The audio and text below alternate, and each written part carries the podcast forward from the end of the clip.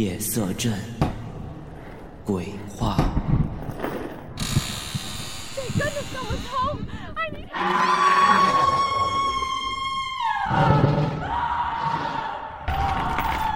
你！恐惧如影随形，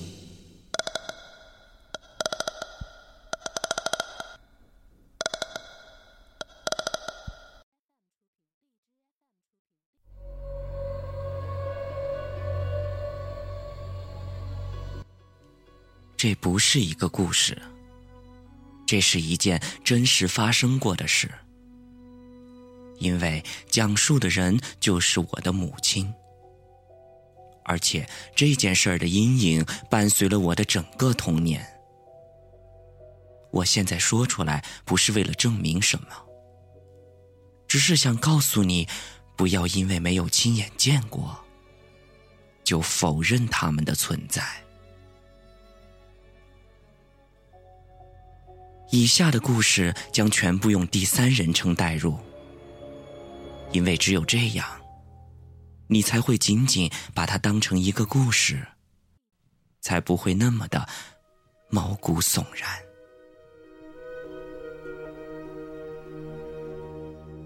90年代初，固原还是一个小县城，完全算不上发达。城里医疗设施最健全的也就属地区医院了。他就是这家医院里的一名大夫，是一个妇产科的医师，每天的工作都非常的繁忙，也很琐碎，当然也非常的枯燥。他要给入院的产妇建档、排床、血检和尿检，再依情况来安排手术。符合顺产的孕妇还能稍微轻松一些，如果不符合顺产的条件，就要和她的主治医师一起来敲定手术的日期。几乎每天她都是这样，从早上8点上班，一直奔波于产科那条昏暗闭塞的楼道里，直到太阳西沉，最后一丝光线消失在楼拐角的顶头那个玻璃上。再然后，只剩下病房里惨白的灯管映照着灰暗的石板地。晚上8点以后，整个病房就陷入了一片的寂静。楼道东头厚重的大门，时不时的被外面的风掀起来一个缝，又重重的合上。挤进来的那股气流悄悄地撞在产房的帘子上，吹起的一角偶尔就能瞥见放在屋子一角柜子最高处的那些大玻璃罐子。那福尔马林里浸泡着各种各样畸形婴儿的医学标本，虽然里面充满了液体，可是他们满是褶皱的脸上，就好像干枯的不会再舒展开来的树叶一样。作为医生，最大的愿望就是每天平安无事，努力用自己的专业知识最大程度的来确保病患的健康，让他们全都能带着宝宝开心的出院。可是总有那么些事儿会事与愿违，人尽力了，到最后却没能保住，不是大人就是孩子。而那一刻，也是让他感觉最无力、最失败、最质疑自己能力的时候。看着从产房推出去的尸体上盖着白色的单子，所有的人都沉默了。家属声嘶力竭的哭泣也无法再挽回什么，而产床上还流着奋力抢救时四溅的血液，顺着防水布滴落在台子上，滴答滴答。这个晚上又轮到他值班，下午交班的时候，主任临走时嘱咐他四床的产妇因为生产时大出血一定要紧密地观察着。可是中午回家又没休息好的脑袋嗡嗡地直疼，所以他就很不耐烦地拿出病历准备去查床。一间病房挨着一间病房，经过每张床都要停下来仔细地反复查问。等所有的工作都结束了以后，回到值班室已经是晚上快8点了，而此时他的偏头痛已经彻底地打败了所有的精力，于是交代了护士把门给关上了。他想躺下来休息一会儿，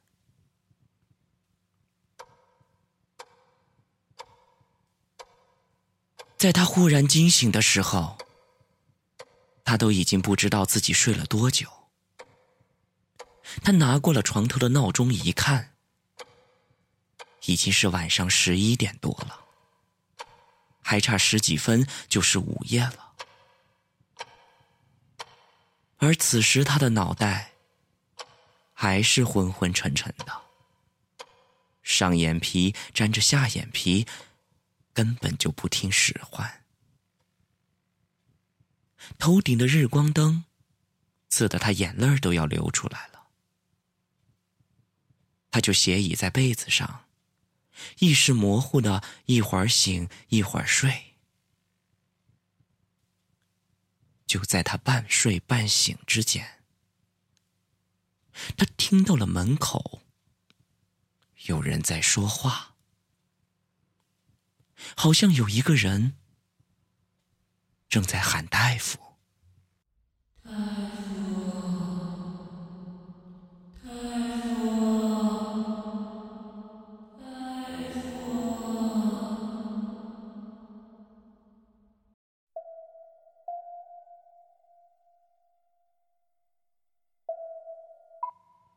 因为值班室在待产区，病人和家属不能直接进来，应该先去护士站找护士。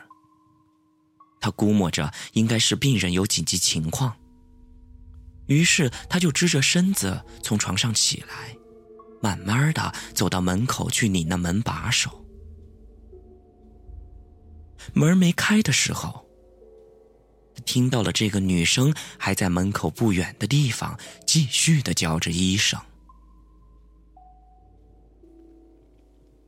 他醒了醒神儿，然后一把就把门给打开了。他探出了半个身子，往楼道东头的方向看去，准备告诉他自己马上就来。可是他却没有看到有任何的一个人。然后他又回头望着西侧的产房，还是没有人。他心里想，是不是家属又去找护士了？他呼了一口气，收身回来，轻轻地掩上了门，又重新坐回了床边。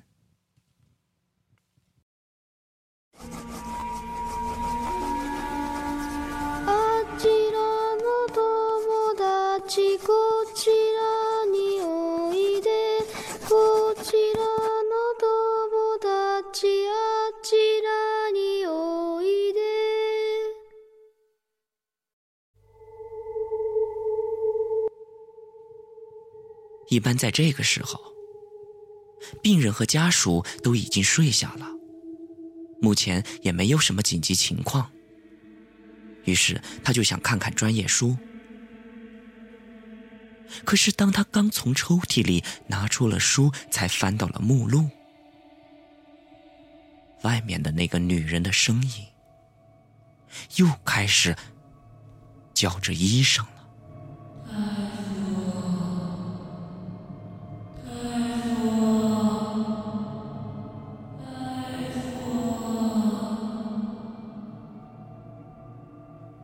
他噌的一下站了起来，然后小跑了2步来到护士站，看到护士小刘也是困得支个脑袋坐在桌子后面，压根儿就没有发现有人过来。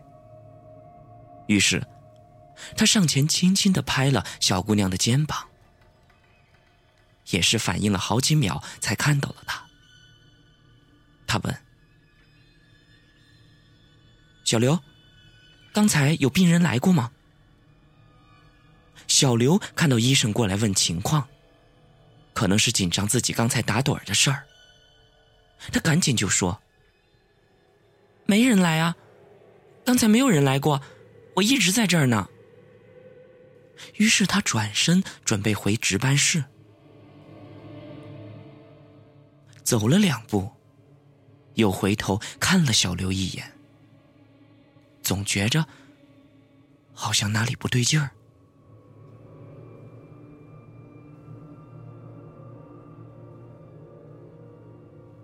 由于他走得很快，走了几步就到了值班室门口。就在进来关上门的瞬间，他还是感觉到后背有点发凉，于是他使劲地甩了甩头，想把这个恐怖的想法从脑海里给赶走。因为距离天亮还有5个多小时，如果他自己吓唬自己，那这个夜班可真的是熬不下去了。重新坐回床边，故作镇定地翻看着手里的书，其实他根本就是心不在焉，他怕那个声音再一次地传到耳朵里来，但是心里有希望真的是哪个病人来找。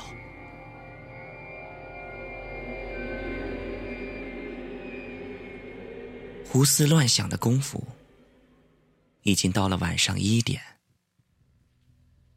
他合上了书，想着去护士站看看小刘，交代一下记得给几个产妇按时量一下体温。他刚穿上了鞋子，准备要站起来，忽然之间又听到了那个声音在外面叫人。他有些紧张，也有一些生气。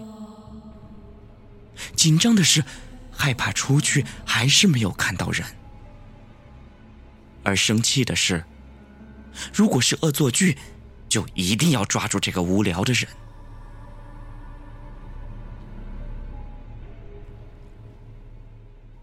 等了2秒，他就这样定定地站着没动，在屋子里屏息地听着，判断着声音的来源，好决定下一步到底是出去还是不出去。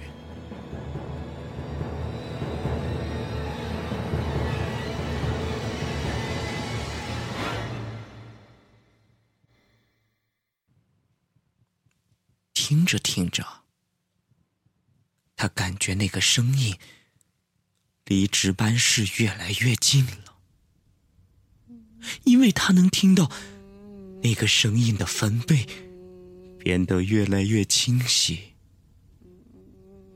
那个女生就那么一句接着一句的叫着大夫，语气轻的就好像是飘在空气里的尘土，只要一阵风就能被打散。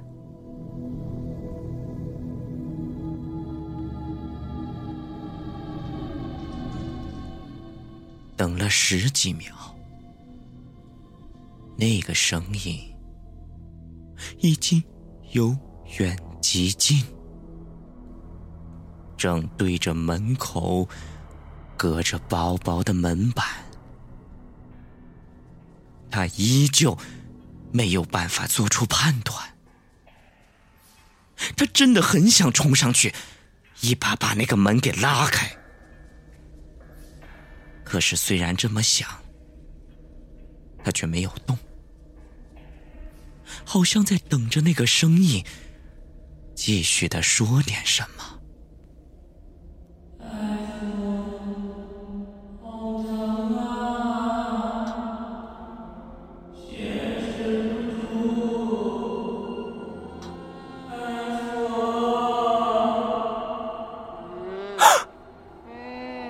当门外的人说出了这句话的时候，他的大脑瞬间就僵住了，头皮发麻的感觉一直蔓延到脚尖，因为那个声音哀怨又无助，简直就是气若游丝。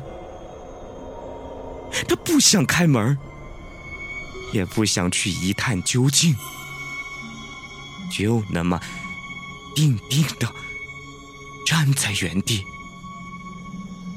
脑海里把所有可能和不可能的想法全都想了一遍。可是该怎么办？究竟该怎么办？不知道这个声音小刘有没有听到？如果他能来就好了，至少能够知道是个什么情况。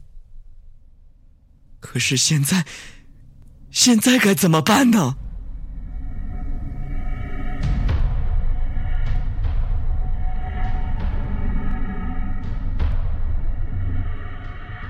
就这样，门内的人和门外的声音僵持了足足有几十秒。渐渐的，他发现那个声音好像是消失了。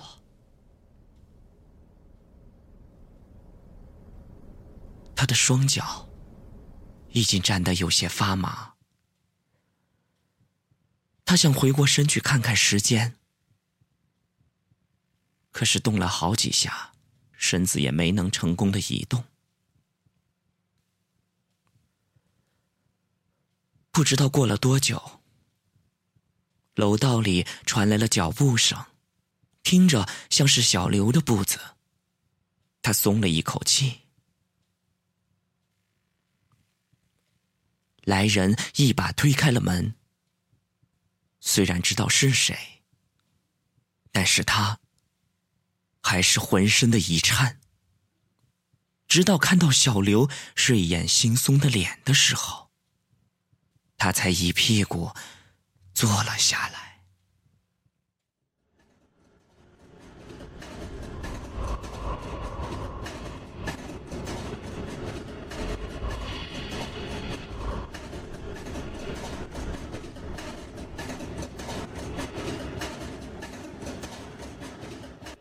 后来，他跟医院的同事们提起这件事儿，大家都笑他神经大条。